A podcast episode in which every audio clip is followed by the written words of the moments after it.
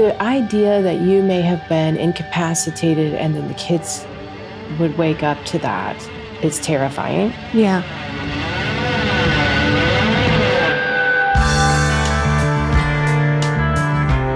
You are listening to Badass, a podcast where we hold authentic conversations about the most difficult experiences life can hold for us. We explore the transformative power of these events and what they teach us about ourselves and the world. I am your host, Marabai Rose. Welcome to Badass.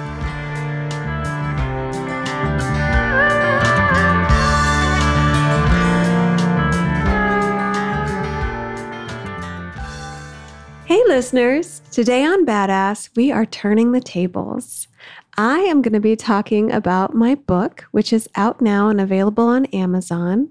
It's called Holding Hope One Family's Odyssey Through Lyme Disease and Psychosis. And Laura, Laura Gordon, uh, who you might remember from our episode on Lyme disease, is here to interview me, and I get to be in the hot seat. So I am so excited to share some of the book with you and talk a little bit more about my experiences. And I hope you enjoy it. Laura, thank you so much for being here today to talk with us. I'm so excited to be here and have you in the hot seat. So, you've written a book, it's a memoir.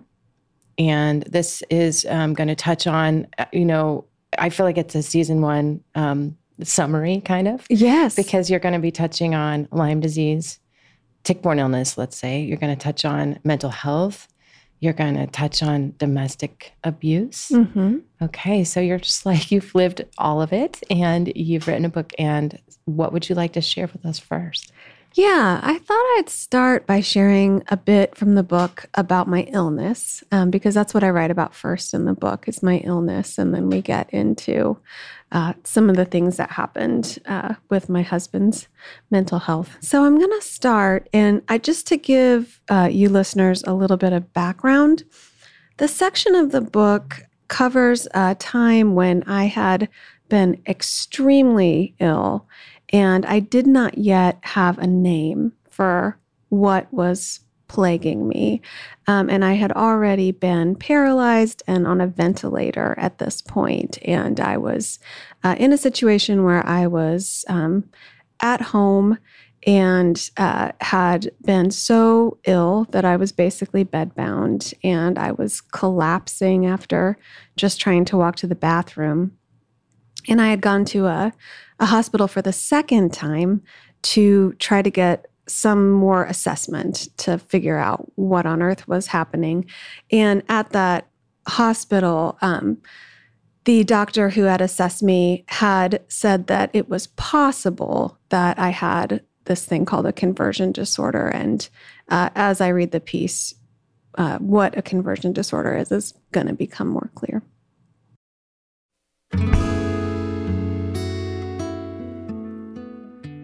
For listeners who don't know what a conversion disorder is, a conversion disorder occurs when a person has experienced a traumatic event or extreme stress, and they're unable to acknowledge it or process it, so instead, the stress on their system causes physiological problems.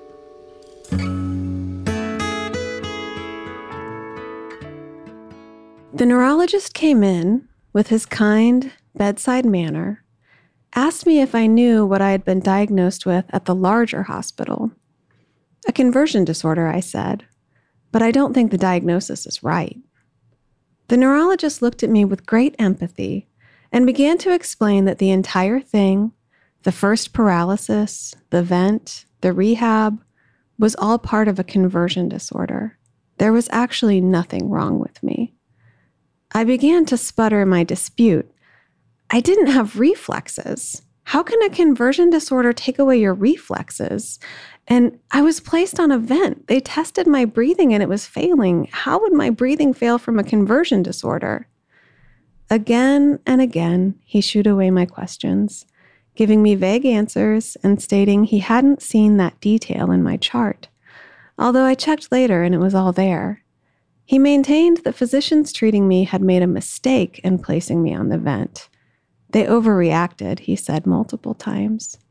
When I brought up the fact that I had no history of trauma, no major losses, no abuse or neglect in my past, he actually told me I had probably been sexually abused as a child and blocked it out. Oh my God. He said that in front of my mother. He told me his office would set up a psychiatrist appointment for me, and there was nothing more he or any other medical doctor could do for me. I was, in essence, ushered into the wilderness with this diagnosis. Now, no doctor would take my condition seriously with this diagnosis on my chart. When he left the room, I lost my composure and found myself racked by sobs. The fear, pain, and hopelessness had been building since the first episode of paralysis in the grocery store. I couldn't contain it any longer. I wasn't going to get help. I was on my own with this thing, and it was ruining my life. There was nothing I could do, and no one who would help. I cried the entire ride home. I sat in my bathroom and cried for another hour, hiding myself away so I didn't scare my children who had just arrived home from school. Scott sat with me in the bathroom holding me while I cried, staying silent because what was there to say? There was no clear path forward and we were both terrified and helpless in the face of this nameless illness. Not only was I left without a diagnosis and treatment path, but I was also to blame for being sick in the first place. If these doctors were to be believed, I was sick because I hadn't acknowledged and dealt with my stress. Even while largely rejecting this diagnosis, there was a part of me that took it on. A part of me felt incredibly guilty for putting my family through this hell. A part of me felt as if both my body and mind had betrayed me. I was utterly lost. Whoa. There, there are some things in there I think I didn't know. Um, mm. uh, can you say, can you tell me a little bit more about what happened in the grocery store? Oh, yeah. So I had had that first really big episode of paralysis, and then I'd gone to rehab. And they had me do an outing so that they could just make sure that I could function out in the world. Mm-hmm. And I had been doing so great in rehab. I like I was like off the charts. Like I and and this is one of the reasons that we quickly realized I didn't actually have Guillain-Barré syndrome, which is what I had been diagnosed with when right. I was first paralyzed, because most people who have Guillain-Barré syndrome and it's so acute that they have to be on a ventilator, it takes them years to recover. And oftentimes they don't even make a full recovery. They'll still, you know, have massive weakness in their legs. And I was like running stairs and doing all this stuff in rehab. And so, right. So we go to the grocery store and we're doing this outing. And all of a sudden, I started to feel this sense of profound weakness. And we made it to this lounge area that they had by a Starbucks. And I just went down and I became totally paralyzed again, but just only for a few minutes. Oh my God. Yeah. But you were accompanied at this time. Someone was with yeah, you. Okay. There was an occupational therapist there. Okay. And my mom was there. Um, so that was what I was referring to. Like ever since like that happened in that grocery store. Yeah. Like I knew something's really wrong. Really wrong. And I could not get a doctor to pay attention. I mean, they discharged me two days after that happened, um, and just acted like it was no no big thing. and this is and this is you know all after you at one point it had to be on a ventilator when this happened. So that if I'm sure it felt very scary for you to just be released back into the wild as you you know you yeah. so ad- adequately described. It's just there's so much um, fear and hopelessness. I think I think in the excerpt of the book that you read, you did such a good job of letting us feel what that must have been like for you. Yeah.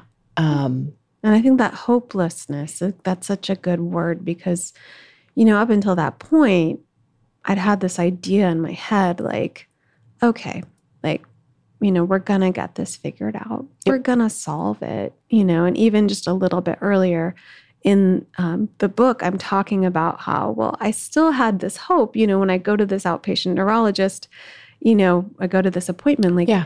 he's going to tell me that a test result came back and I have something and you know, I'm going to be able to have a treatment and I'll get better. And then when he told me oh, it's basically it's all in your head, I was so hopeless. Yeah. Because then it's like, oh my God, like there's no treatment, there's no nothing. Because even when you're thinking that it could be something really bad, which obviously, based on your, the symptoms that you were having, it, it was something really bad. Even when you're thinking that's what this could be, just tell me what it is because we have a way forward. So having someone come back to you and say, it isn't anything, it's in your head, um, you just deflate. Yeah.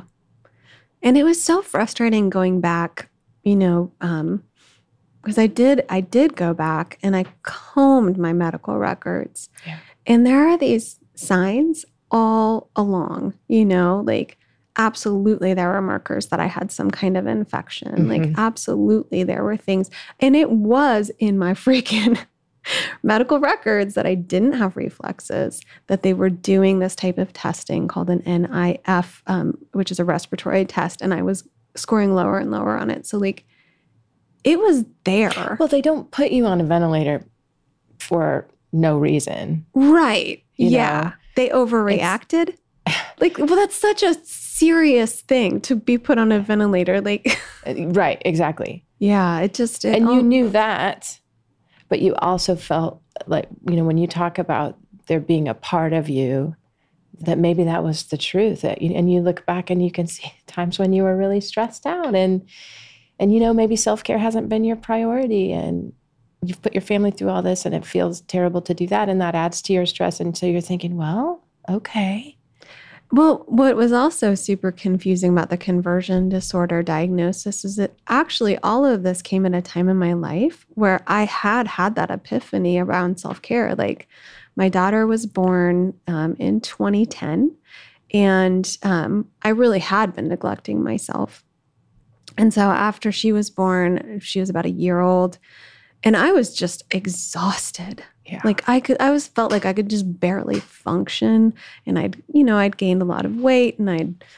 just, you know, was feeling almost like a sense of depression just from like being so run down and exhausted. Right. You know. Yeah.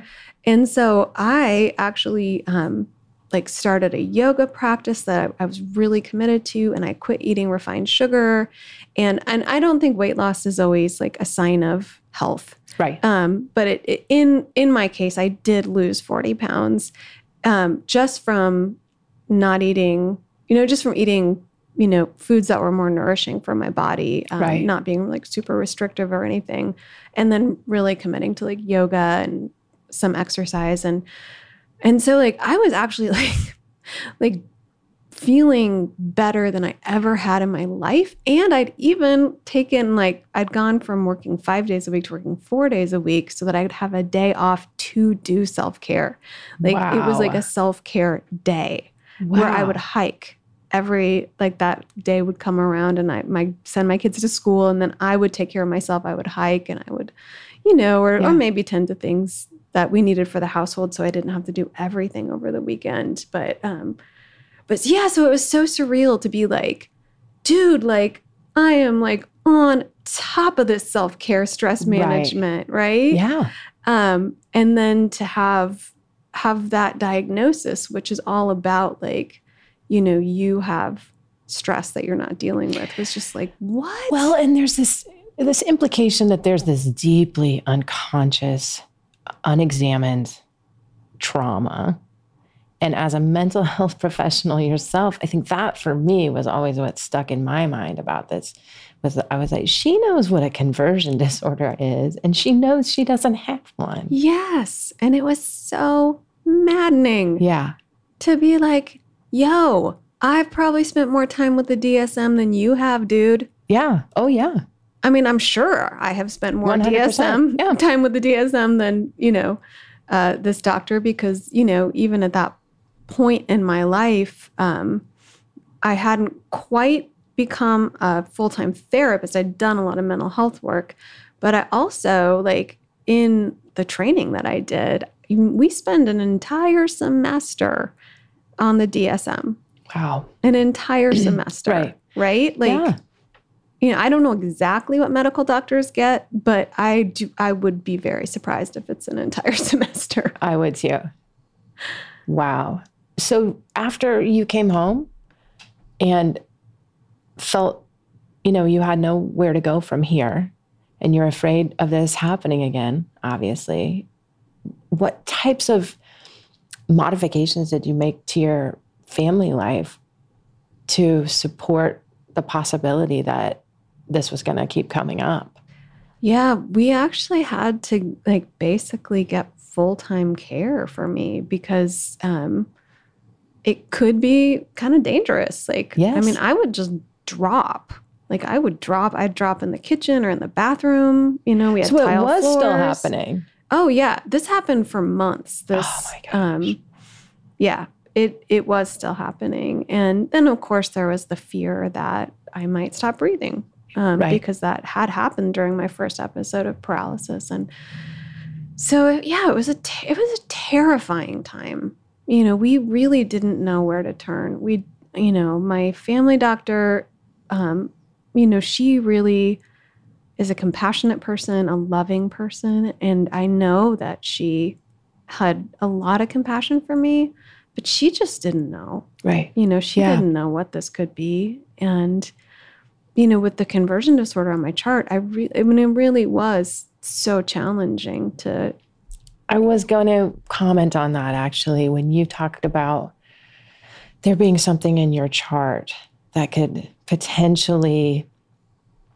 influence the perception that a next provider or a new provider or another person on your care team would have of you right out of the gate. Mhm. This is something that I think we've all come up against with chronic illness. You're coming in here and talking about these crazy symptoms yeah.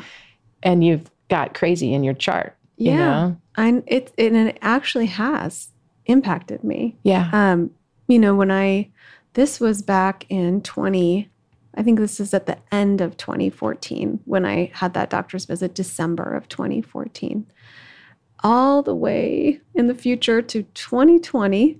Um, you'd never, I can't even believe this happened to me, but I got another tick bite Oh, I and in- remember. it was in January of all months. January in Indiana is usually really cold, and you usually wouldn't get a tick bite. But But you um, would. but yeah, I was dog sitting for a dog that lived in the country, and oh. the dog had brought a tick into the house, and it got on me because they love me, Mhm. and I got another tick bite, and I got sick again. And so I ended up, um, luckily, I, I already had my Lyme literate doctor. I'd found her already. You know, she'd already helped me get better the first time. And I had been better. I'd been better for three years at that point. Um, and so I had this just awful reaction to an antibiotic. And um, Laura knows uh, the Jarisch Herxheimer reaction. Yeah. Uh, but it's just really common. It's common with Lyme disease. It's common with syphilis. It's the spirochete um, kind of diseases.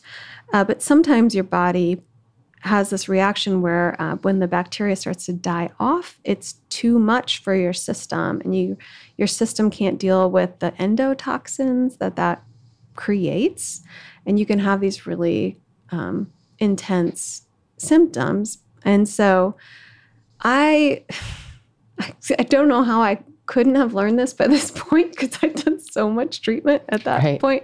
But like I was like, I need to get better fast because my whole life would come to a grinding halt again. I had to close my business and all that. And I was like, I gotta, I gotta, I gotta get better. So I'm gonna take the full dose. And even when I started having signs that I was having a pretty bad Herxheimer reaction, I was like, oh, I'm just gonna muscle through. Right. I'm just gonna like drink lots of lemon water. I'm already sick anyway. Yeah. Um, and so I let it get really extreme. And so I was having these um, these tremors, um, these muscle tremors that look like seizures. They're not seizures in the actual sense of the word seizure. Like the Just brain, when your children are watching. the brain activity is not the same as in a seizure, but like your muscles are tremoring. Okay. And so I was having this like full body muscle tremoring. And there was this one day where they just wouldn't stop. It was like every five minutes, I'm having this full body muscle tremoring and I'm just it's it's kind of like having seizures over and over and Oh over and over and over and over and over again, right? And at some point I said to my partner, I was like, I think I have to go to the hospital. Like Yeah. like some like something's going on with this and I can't stop it at this point and maybe they could give me something that will stop it because I just needed to stop Yeah, tremoring every right. 5 minutes. Um and so we ended up going to the hospital and this doctor walks in and he didn't even examine me. And he just says like no empathy at all. You have a conversion disorder and you need to go home and that was it. That was the, that was the treatment that I got that day. oh my God. Yeah, and we're like we're trying to tell him no, like I'm I'm sure that it's this Jarisch Herxheimer. You know, just like can you give me something to help this stop? No. Oh, I am I am disgusted. Yeah. What did that feel like? Oh God. It was just it was like being back in the bathroom again. Yeah. It was like being Yes. back in that moment of just like, oh, I'm totally on my own. Yeah. you know, even after all that time and all the things I'd learned and all the things I'd figured out, no one was going to listen to me because that diagnosis is on my chart and it's still there. So from the bathroom to being someone who is figuring things out, you know, you were on your own and I know this I kind of know this dynamic where you're you're down, they can't keep you there, right? And you are going to figure it out and you you do know your body and you do know some there's some maybe somebody out there who will listen, but if not, you're going to figure this out. So where did you go from the bathroom to here? You know, how did you Yeah. Um, you know, finally I had I actually and and this is good to say because I feel like this on this show like I'm so hard on medical providers and I I know. I don't mean to be. Um, I actually had a really a good experience in the ER. I had another very bizarre thing, and this was again like back in 2015, where um, one side of my body started tremoring, and the other side was like uh, kind of like paralyzed. yeah. Uh, and so uh, I I went to the ER again that time because I was like, okay, like this is just kind of too big and weird to not try to get some help with. And uh, physician's assistant saw me, and she was wonderful. And she said to me, "Have you been tested for tick-borne illness?" Really? Yeah. Yeah. And I said, well, you know, they just gave me like the first part of the testing, the ELISA.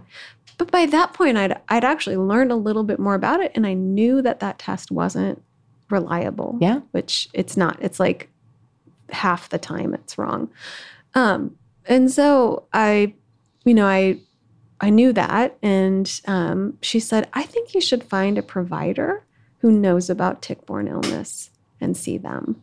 Wow. Yeah. And so that night, my husband spent like half the night on the internet and he found the Columbia University Research Center on Tick-Borne Illness.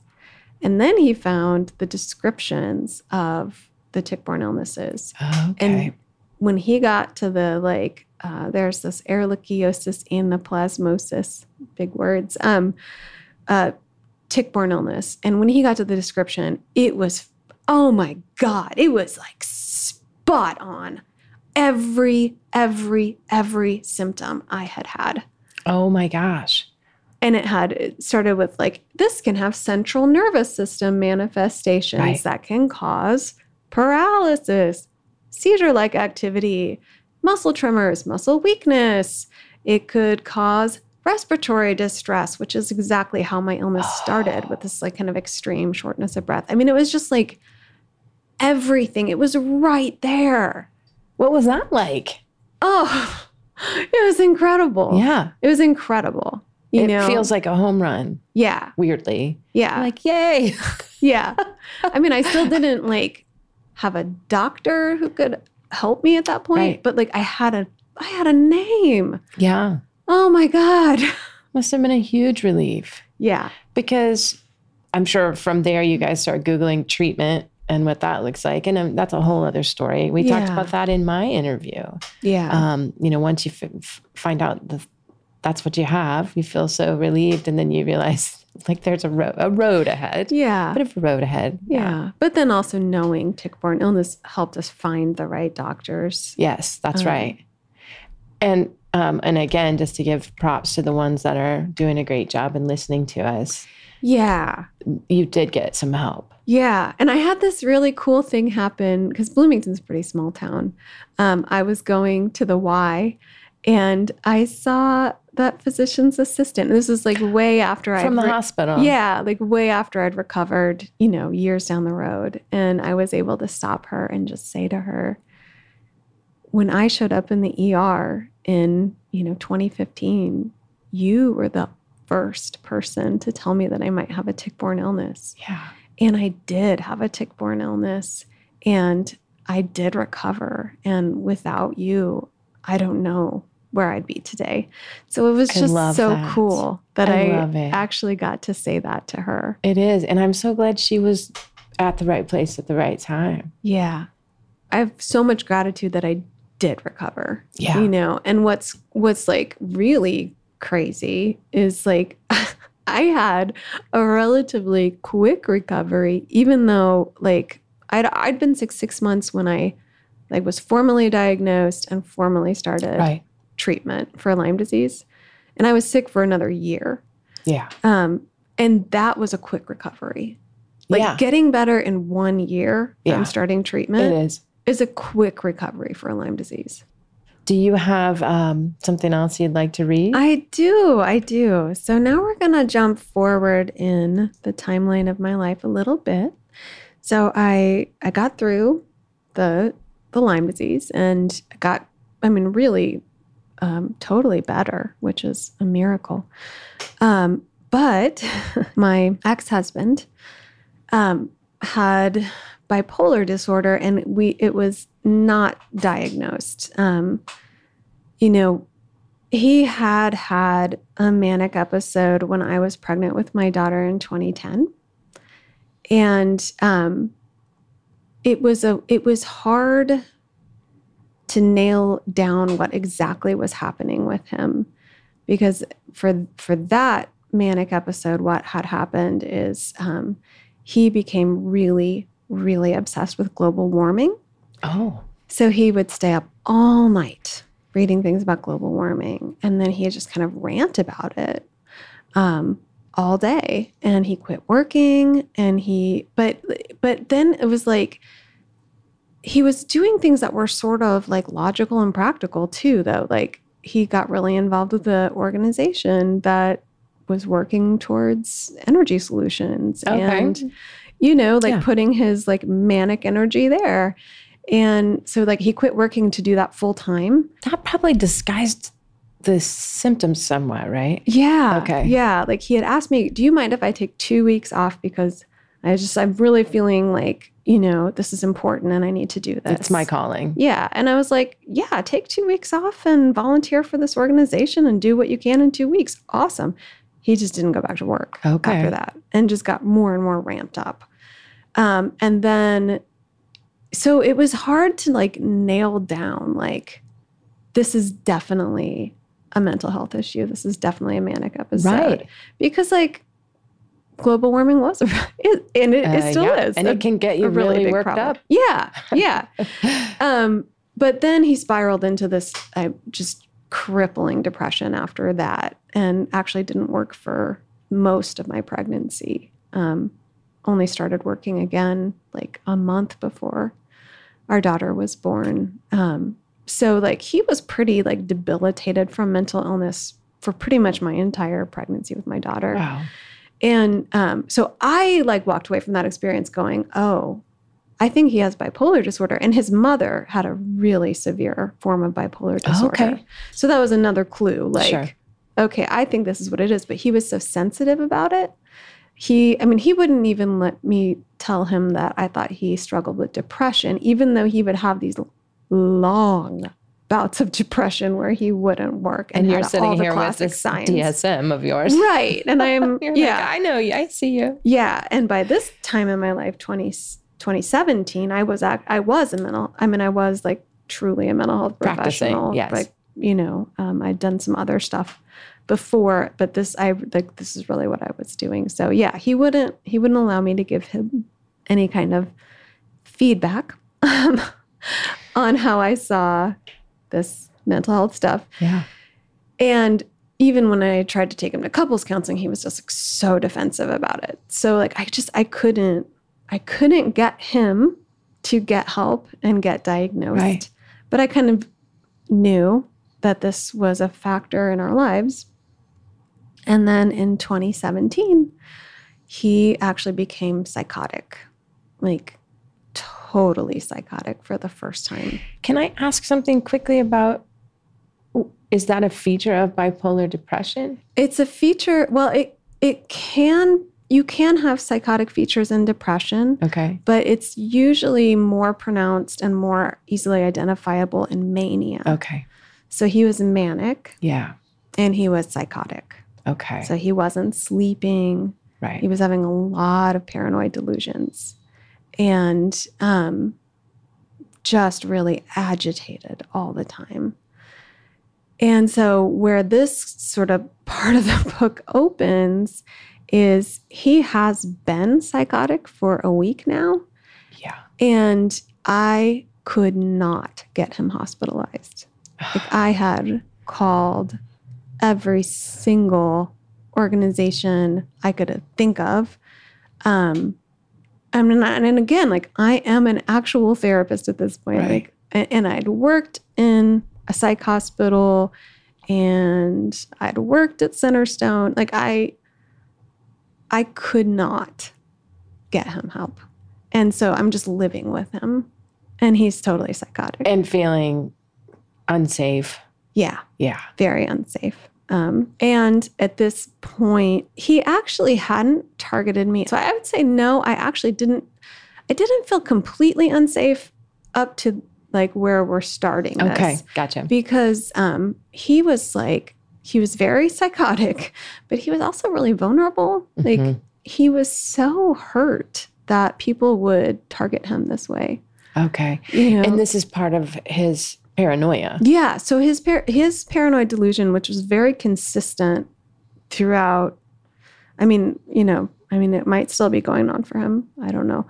Um, was that there was a group of women who had targeted him because he had shown interest in a woman and they were stalking him and they were plotting against him and they wanted to kill him.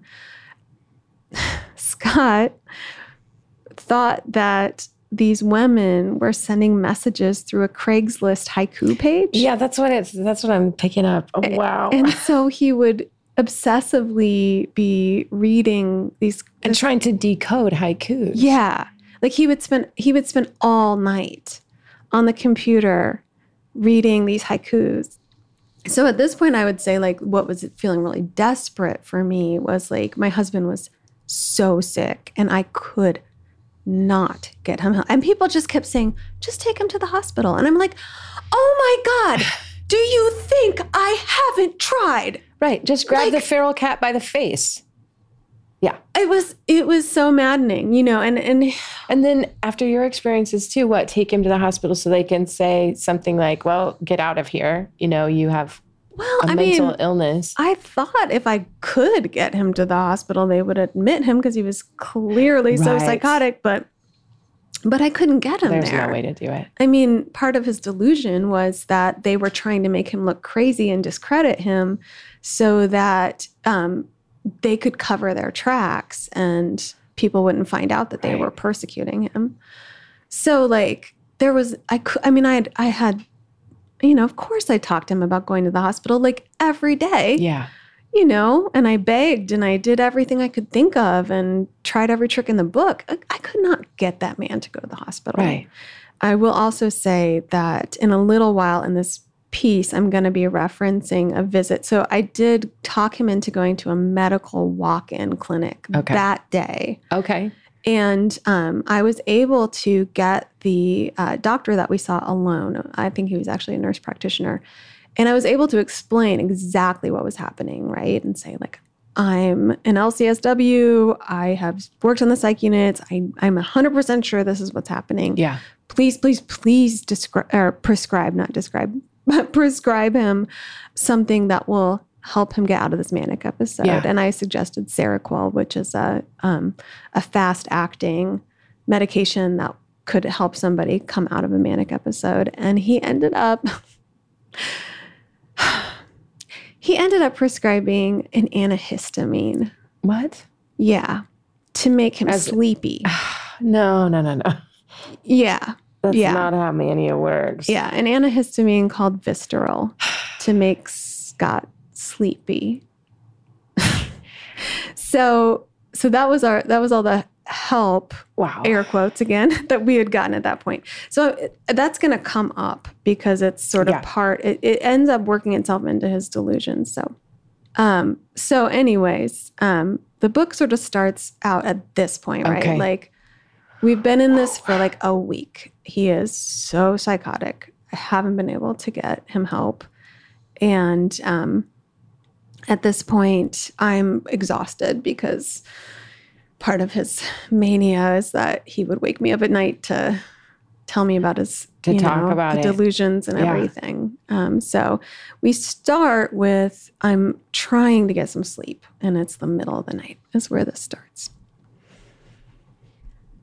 Some hours later, the sound of Scott's footsteps on the stairs startled me awake, my heart racing in anticipation of another ugly night of paranoia. He was moving quickly, in a frantic manner, informed by the speed at which his brain was whirring. In no time, he was hovering over me. Get up, he said in a full voice, despite our seven year old daughter sleeping just feet away. I turned my head to read the blue glowing numbers on the clock 324. Scott, it is three o'clock in the morning, I whispered. I need to sleep. I need to show you something. Get up, he insisted, louder, closer. I played through the scenario of further refusing in my head. He would escalate, my children would awaken, then I would be dealing with a psychotic person and two scared kids who needed to go back to sleep. Okay, I said, quickly throwing my legs over the side of the bed and moving toward the stairs so he would stay quiet when he saw me acquiescing. I made sure to stealthily grab my cell phone and hold it against my palm and thigh should I need to call 911. He was right behind me on the stairs, too close. All my alarm bells were going off, but I stayed perfectly calm, thinking if I could stay calm, maybe I could calm him too, and then I could go back to bed. My heart sank as he led me to the computer where I could see the Craigslist haiku page open. As soon as he glanced at the screen, his face contorted with malice. I know, he said. You know what? I asked. I know you're behind all of it. He addressed me with shock and anger in his voice. I stared at him with a mounting sense of helplessness. I knew immediately I was in an impossible situation. Delusions are like an impenetrable fortress of irrationality. I remember my abnormal psych professor saying to us undergrads, You can't talk someone out of their delusion. Don't even try. At the same time, I wasn't about to go along with it and claim responsibility for torturing him. Scott, I didn't do anything with those women. I don't know what you're talking about. I had no idea what else to say. I knew my denial would agitate him, but I couldn't find any other words. I found your messages. They are right here. You told me to stay off so you could send them messages, but I found them. I know. Scott, I told you to stay off the computer because every time you get on, you get very upset. I promise I didn't send any messages. See? Look at the time that one was sent, I said, pointing to the time posted next to the haiku he was referencing. I was asleep then. I could see him working through this in his brain, and hope flickered in me for just a moment until a triumphant look spread across his face and he noticed the cell phone I held cupped against my thigh. You had your phone up there. Yes, but I was asleep, I insisted, knowing that I had already lost him. His eyes fixed on the phone again. I knew he wanted to take the phone from me, probably to look for more evidence, but I needed my phone. I had my escape route planned, and the phone was a part of the plan. The bathroom was behind me. If he made a move to hurt me, I could run to the bathroom, lock myself in, and call for help. Looking at Scott, the steely expression on his face, I quickly calculated that it was time to execute my escape. It was as if he read my mind. The moment my shoulder began to pivot toward the bathroom, he lunged. He grabbed my arm with a force that made me take a sharp inhale. All he seemed to be aware of was the phone in my hand. He grabbed for it and I jerked it away. He then grabbed the wrist connected to the hand holding the phone, the wrist that had never been quite as strong after it was broken. Christ, he is strong, I thought to myself. I held on to the phone, struggling against him, but it was no use. I was still recovering after two years of illness, and he easily overpowered me. Taking the phone out of my hand, he placed the phone in a line of cell phones and the landline, arranged by the computer. Looking at the assembled phones, I realized he had amassed all of my tools for calling for help. Now, an abject terror began to rise within as I acknowledged the truth. He had a plan for me. I wasn't going to be able to cool the fever of his delusions. He put his palm on my back and pushed me toward the computer screen. My hand still throbbed from our scuffle as I stumbled toward the laptop. I regained my balance and looked at the amateur haikus, yellow letters against a black screen. Scott ranted about cracking the code, about the meaning of each one, about gander stalking and his persecution. Finally, he got to his main point. I know you are poisoning me. He had pieced together that Frank, the nurse practitioner we had seen earlier, was working for me and the gander stalkers, and Frank had given him poison tablets. His eyes were wild and hard when he said, I know you talked to Frank. You were both gone for a long time, too long. Don't lie. I know, so you don't need to lie. I didn't know how to respond, so I just stayed quiet, knowing I was trapped. There was no right answer. I had talked to Frank. He was right. There was no way he would believe I had merely been trying to get him help. I noticed his medication placed in the careful arrangement of items. Clearly, the Vistaril had not touched his mania. Scott followed my gaze to the bottle and snatched it up, opening the lid and pouring three of the pills into his hand. Take these, he said. If they are not poison, you can prove it to me and take them. I stared at the three pills, considering my options.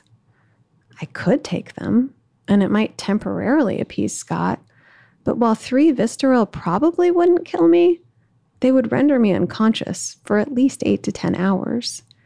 And it was now nearly 4 a.m., and my children had school in just a few hours.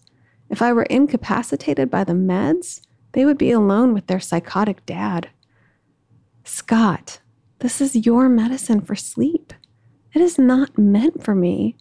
It would not be good for me to take it. He looked into my eyes, his gaze holding no love for me. You will take it. No, Scott, I won't. A look of fierce determination came over him, and he grabbed my upper arm tightly, drawing me closer. Then he forced his chest against mine, his feet toe to toe with me, and began pushing me back until I was pinned between his body and the kitchen sink behind me. You will, he insisted. He squeezed my arm with such strength that I knew there would be a bruise there the next day.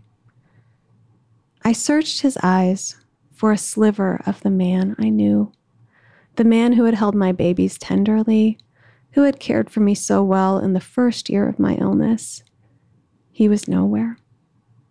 He brought the hand with the three pills to my mouth, pressing the hard ovals to my lips.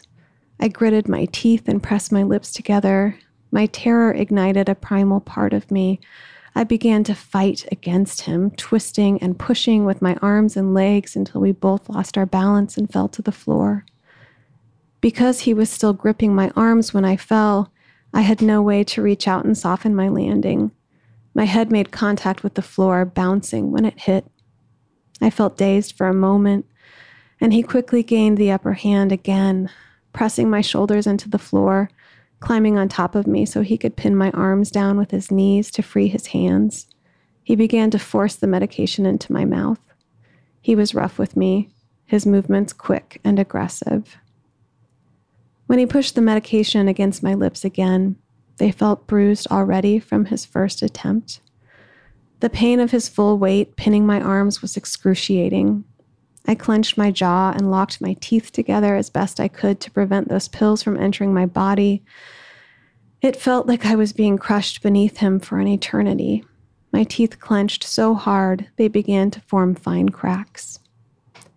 In actuality, it was probably no more than three or four minutes. Finally, his own mind distracted him with another thought about the haiku, another piece of the puzzle he needed to show me. He climbed off of me, got to his feet, and went back to the computer, completely absorbed in the cryptic code only he could break. I lay there and took stock of the room. I didn't have long until his focus would shift back to me. His back was turned, and my cell phone was the last phone in the string of phones on the counter. My first thought was that I might be able to grab it before his attention shifted. I very quietly got up from the floor and crept toward him on tiptoes, silently. The moment I was in reach, I grabbed the phone and in one swift movement turned and began to sprint for the bathroom. I could hear Scott's footsteps behind me, but I didn't pause to look over my shoulder. I reached the bathroom door and I leapt through. Even in my terror, I thought not to slam it shut so I wouldn't wake the kids, but shut it quickly and quietly instead. As soon as I turned the lock, I could hear him reach the other side. I instinctively ran to the farthest point from the door and pressed my back against the wall, sliding to the floor, wide eyes fixed on the door. I wasted no time in calling 911. I knew if he wanted to get in, he could. The door was flimsy. He could probably break it down with his bare hands. He was a carpenter by trade, so if he didn't go with the brute force, he could easily grab some tools and take the door off the hinges. Fortunately, he walked away from the door just after the 911 line began to ring. It was answered after two rings by a woman with a very calm voice. She was matter of fact, but I could hear the concern in her voice after I explained I was locked in the bathroom. My husband had just attacked me, and I was afraid for my life. She asked me if there were any weapons in the home. Just kitchen knives, I responded. She calmly told me she would send officers right away, and she would stay on the phone with me until they got there. She asked me if I knew where my husband was in the house, and I suddenly realized I could hear him, and he was talking to someone. I slowly crept to the door and put my ear to it, and I could hear my husband saying, My wife is trying to kill me. He poured his story out in a rapid sweep of words about being stalked, harassed, and poisoned. My jaw dropped as I listened. I whispered into the phone, He is in the room just outside the bathroom. He's on the phone. He must have heard my whisper. Suddenly, he yelled through the door, I called the domestic violence hotline because you're trying to poison me. Then I heard him go back to the call, which didn't last long.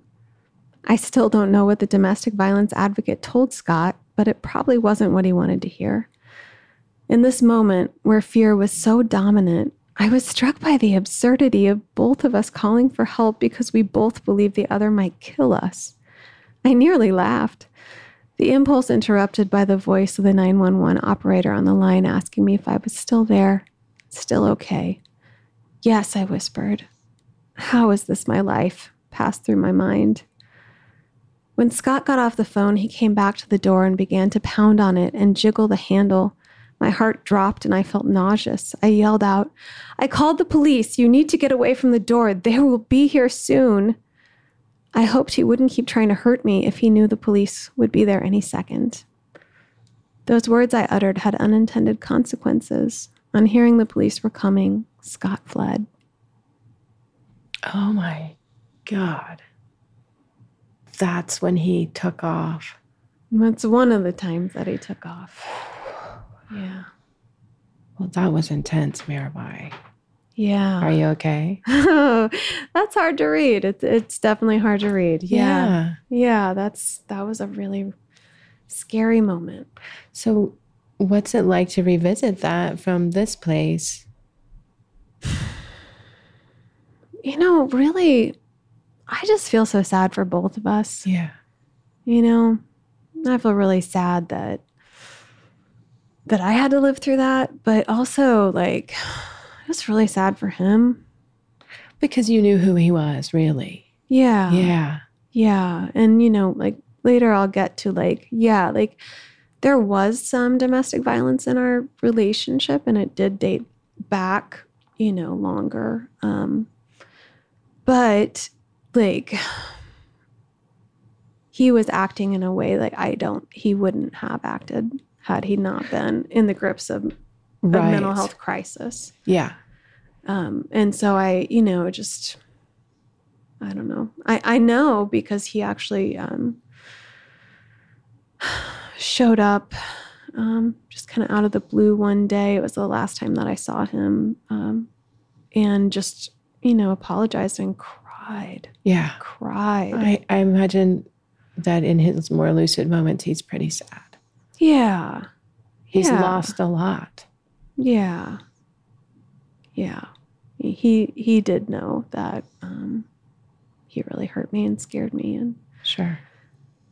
yeah so it's just yeah it's sad and it's just really it's really sad and really frustrating that like i couldn't get him help you know You felt frustrated by that. well yeah because i mean had that first phone call i made um, to the emergency services at our community mental health clinic where they can initiate an involuntary hold like had that worked Yeah. had i been able to get him in the hospital neither of us would have had to go through that Why didn't it work? you know he he didn't have an official diagnosis of bipolar disorder at that point. So i think that was working against us. But also you know i have had clients who actually have been in a very similar situation who had um, a family member within very well documented diagnosis. And unless they say the words i'm going to kill you or i'm going to kill myself they will not involuntarily hospitalize them. They will not. Okay.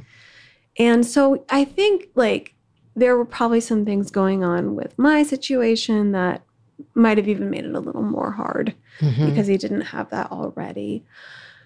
But I mean, there's also plenty and plenty, plenty, plenty of people out there who um, can't get hospitalized Right. unless you know they say those words. And I and I, you know, I feel like that's a larger failure of our system. Sure. I think our system is horrendously underfunded. Yeah. Psychiatric care is failing people like left and right Yeah. right now Yeah. and, and you know in some ways it's like they did tighten up uh, the laws around involuntary care because it had been really abused in the past Absolutely. Yeah. I mean, you could you could be put away for having, you know, periods or right yeah yeah. yeah so there was some you know historical reasons why we needed to tweak that Sure. But um, it's interesting. I actually did a.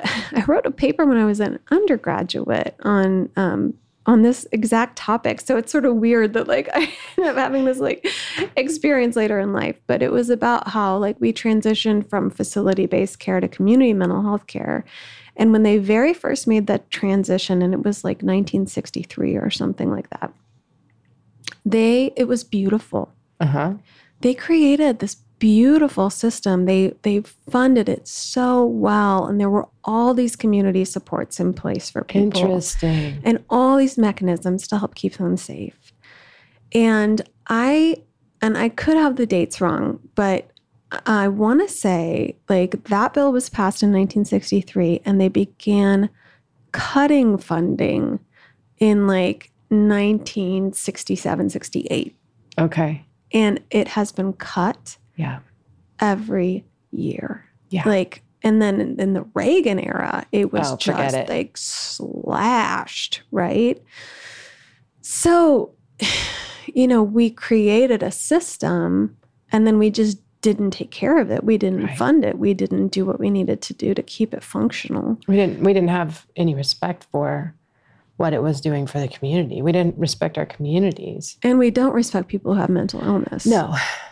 Well, they get exiled from the community, Yeah. which is essentially what happened to Scott, right? Yeah. I mean, self exile. Yeah. Yeah. Not that he has any control over it without proper medication. Mm-hmm. It's interesting to me when when they you know there's this law that the Scott would have had to have said I'm going to kill you, but he really believed that he was feeding you poison pills.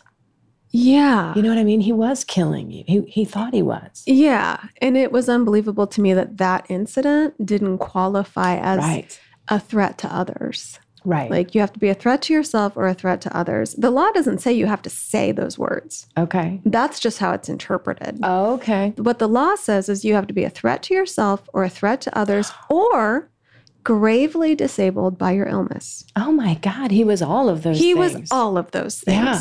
But how it's interpreted by the people who are the gatekeepers Yeah. or involuntary care is they have to say that.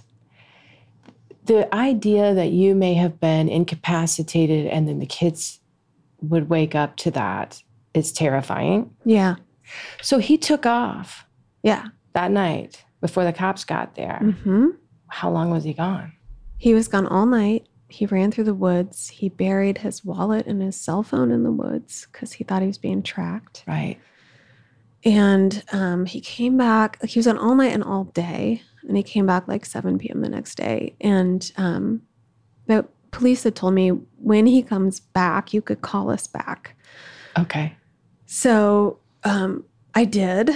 Were you scared when he showed back up? That's one of the like really really weird things about this for me and i and i know this might not make sense to everybody i was actually more scared when he was out in the world hmm Yeah. because I, he was so vulnerable like he was he had no capacity to take care of himself or make Right. d- decent decisions and i just was like oh my god something he's gonna die out there Yeah. like that's what i kept thinking was he's gonna die out there he's gonna die out there so you know when he came back i it was this weird mix of like yeah i mean yes scary and like also relieved like oh he didn't die out there Yeah. oh thank god Right. um And now maybe I can get him the help he needs. You know, again, it's like a second chance to do that. Yeah, and and so at this point, I'm like, okay, like he is a threat to others. He tried to he tried to, you know, I mean, he thought he was killing me, you know, because he thought the tablets Sure. were poison, right? Like, so I'm like, okay, he he is clearly a threat to others, and now I can call the police back, and they're going to take him to the hospital. Yeah. and they didn't. Because they, they they came in and they talked to him, and he didn't say, "I'm gonna kill my wife. Right. I'm not gonna kill myself."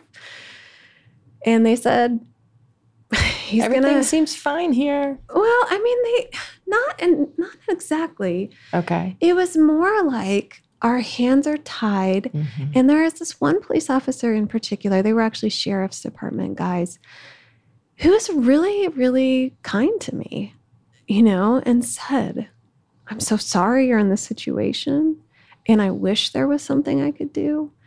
And you know, he said, "We get these calls, and you know, just our hands are tied, and we hate it too." Oh, gosh. In other words, it's a broken system. It's a broken system. Yeah. And honestly, like just because I'm hearing recent experiences from my clients, had they gotten him to the hospital, like they might not have kept him.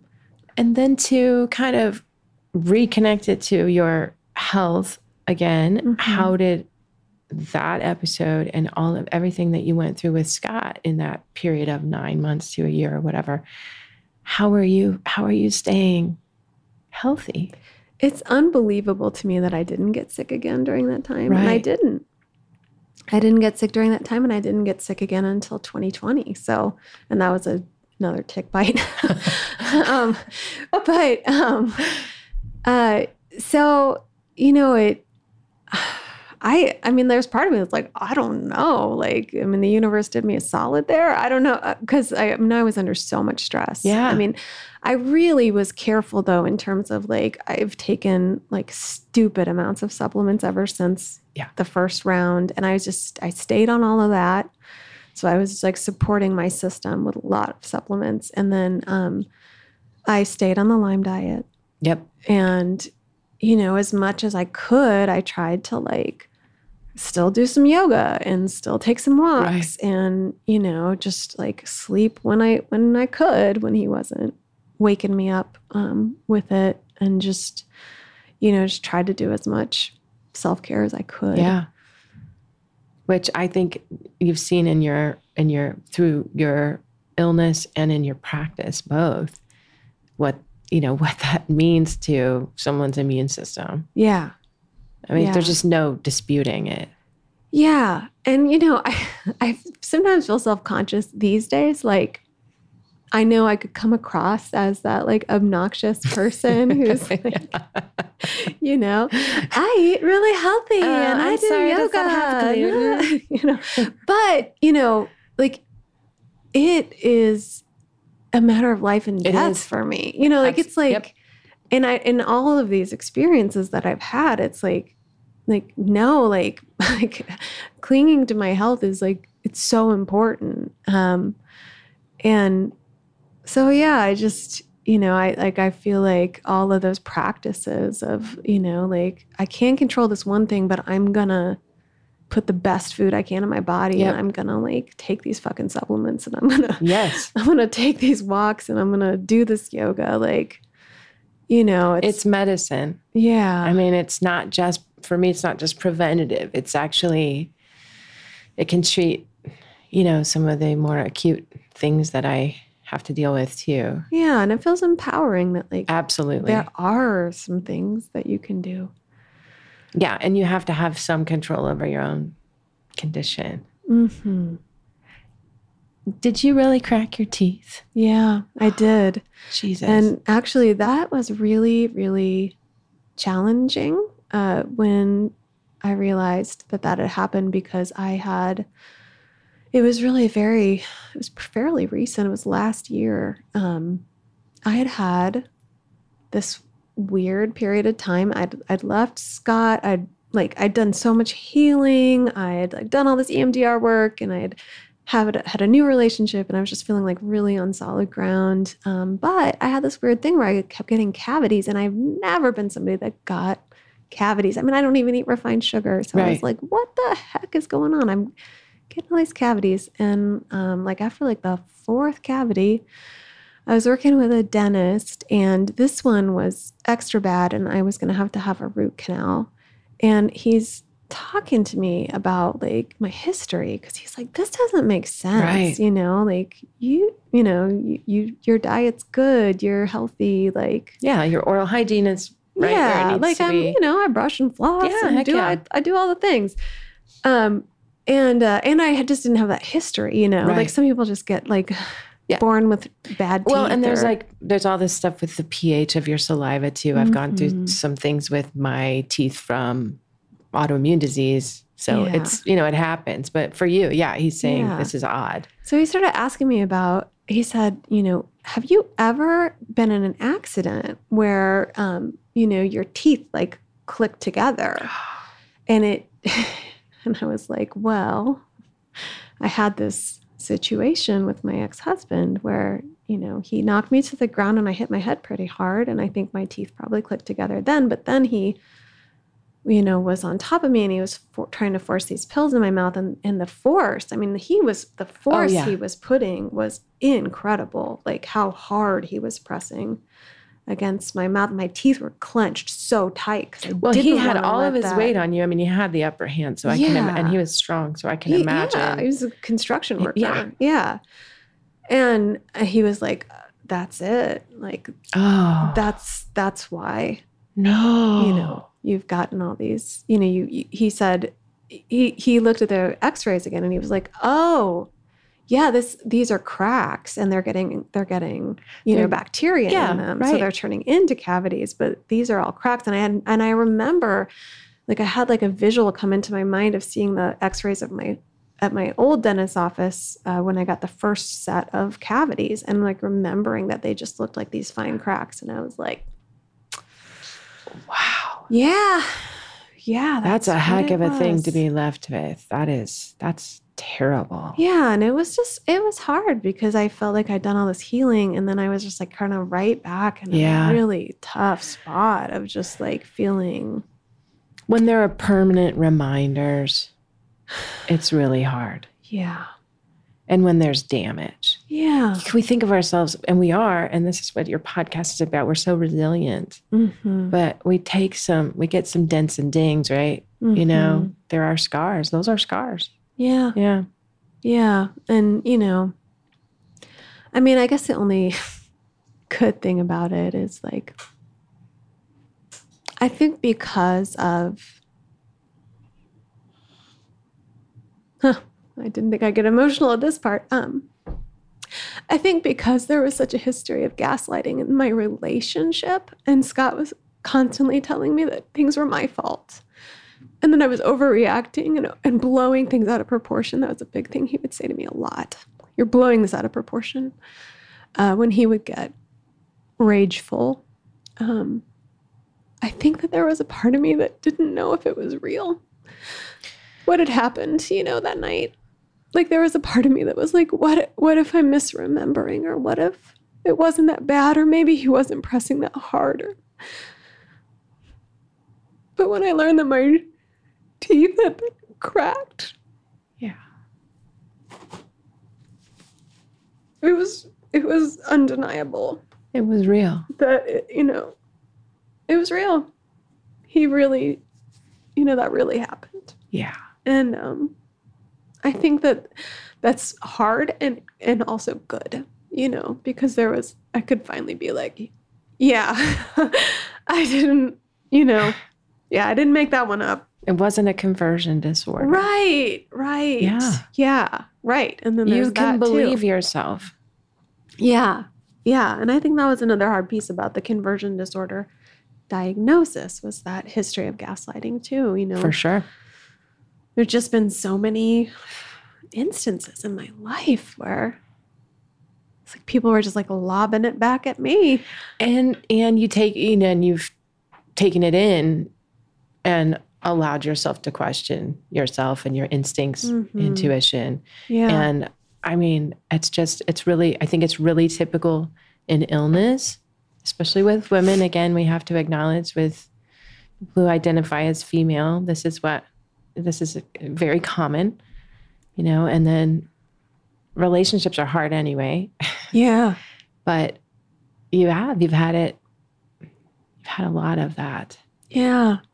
This is a great moment for us to like look at resilience all the things that I've been through, they haven't just given me strength, they have reinforced my community with strength. Yeah. You know, I, I'm bringing something different to the table now Yeah. um, because of those experiences. Yeah. And I feel better about who I am as a consequence of that. Yeah, it's, it's always such a um an interesting thing when I think about it because you know I don't think I could ever be like, hey, I'm really glad that happened. You know, like Right. like those experiences were Like- awful and you know not anything I'd want to live through again. But um, but uh, I truly have a life that is so incredible right now yeah. you know um, and i think in part that's because you know i i had to like really get in there and and do this work to heal and um you know and and one thing about my own experience and i i don't think this is true for everybody but you know i i write at the very end of the book i, I write you know like i can do anything Yeah. Like that's like honestly, Yes. that's how I feel, which is Yeah. like a crazy thing to say out loud, but it is. Like I feel like I can do anything. Like I I did that. I got through that. Yeah. You know what you can do Like now. I can do anything yeah. because I am strong as fuck. And, And were tested in the fire. yeah. Yeah. And I just, you know, I feel like, you know, that's that's part of why I've felt so passionate about talking about resilience. Yeah. Um, because I think it is it's an incredible thing. It's it's an incredible thing. And I know not everybody has the opportunity to get to the place where they believe they can do anything. But um, yeah, I just I just feel really lucky for the the support from my community and Yeah. my therapists that I've had. I've had two just brilliant trauma therapists who have helped me so much. And um, you know, finding my partner Alex, who was just the best. He was The just best. the best Yeah. um just the kindest like most supportive most awesome person and yeah i just I really think lucky. that what um, what you're saying about the support you've had from your community, your partner, the res- the mental health resources you've had access to, it is important to to note that not everybody has the opportunity. Those were your words to to find themselves in a place where they feel resilient and powerful again. I have hope that everyone can get there. We do need more resources, and there are so many people who are underserved yeah and don't have access you know um, and that's another I, I i do have daily gratitude for uh, my family who have gotten me through this for you know my community you know all of it i've had access to mental health resources that have helped. I've had access to i mean not everyone can spend $8000 out of pocket on their supplements. You know i mean it took me three years to pay it off but you know Yeah. um, you know still not everybody even has that opportunity. So um, resilience i guess it kind of takes a village. Yeah it Yeah. does it does. And you know the, the very last words in my book are thank you thank you thank you. Oh that's beautiful. Yeah. I'm super excited about the book. I'm going to read it cover to cover maybe more than once. Um, that would be like me. I can't wait. Yeah. Will you do me a favor? Will you stay the fuck away from ticks? Oh god. I will do my best Please. to I'm going to be duct taping away. you before you go on your hikes. It's just, I'm really good at it. yes, yes. So, yes, uh, folks, you can buy the book Holding Hope One Family's Odyssey Through Lyme Disease and Psychosis. It is available on Amazon right now. So, go get it. Get it. Get that it's, book. it's good. You're gonna love it. You'll like it.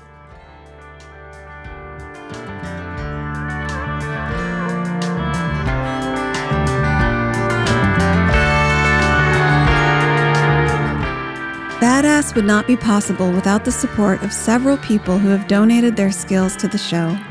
First of all, Kevin Evans, who has volunteered his time recording and editing the show. Thank you, Kevin.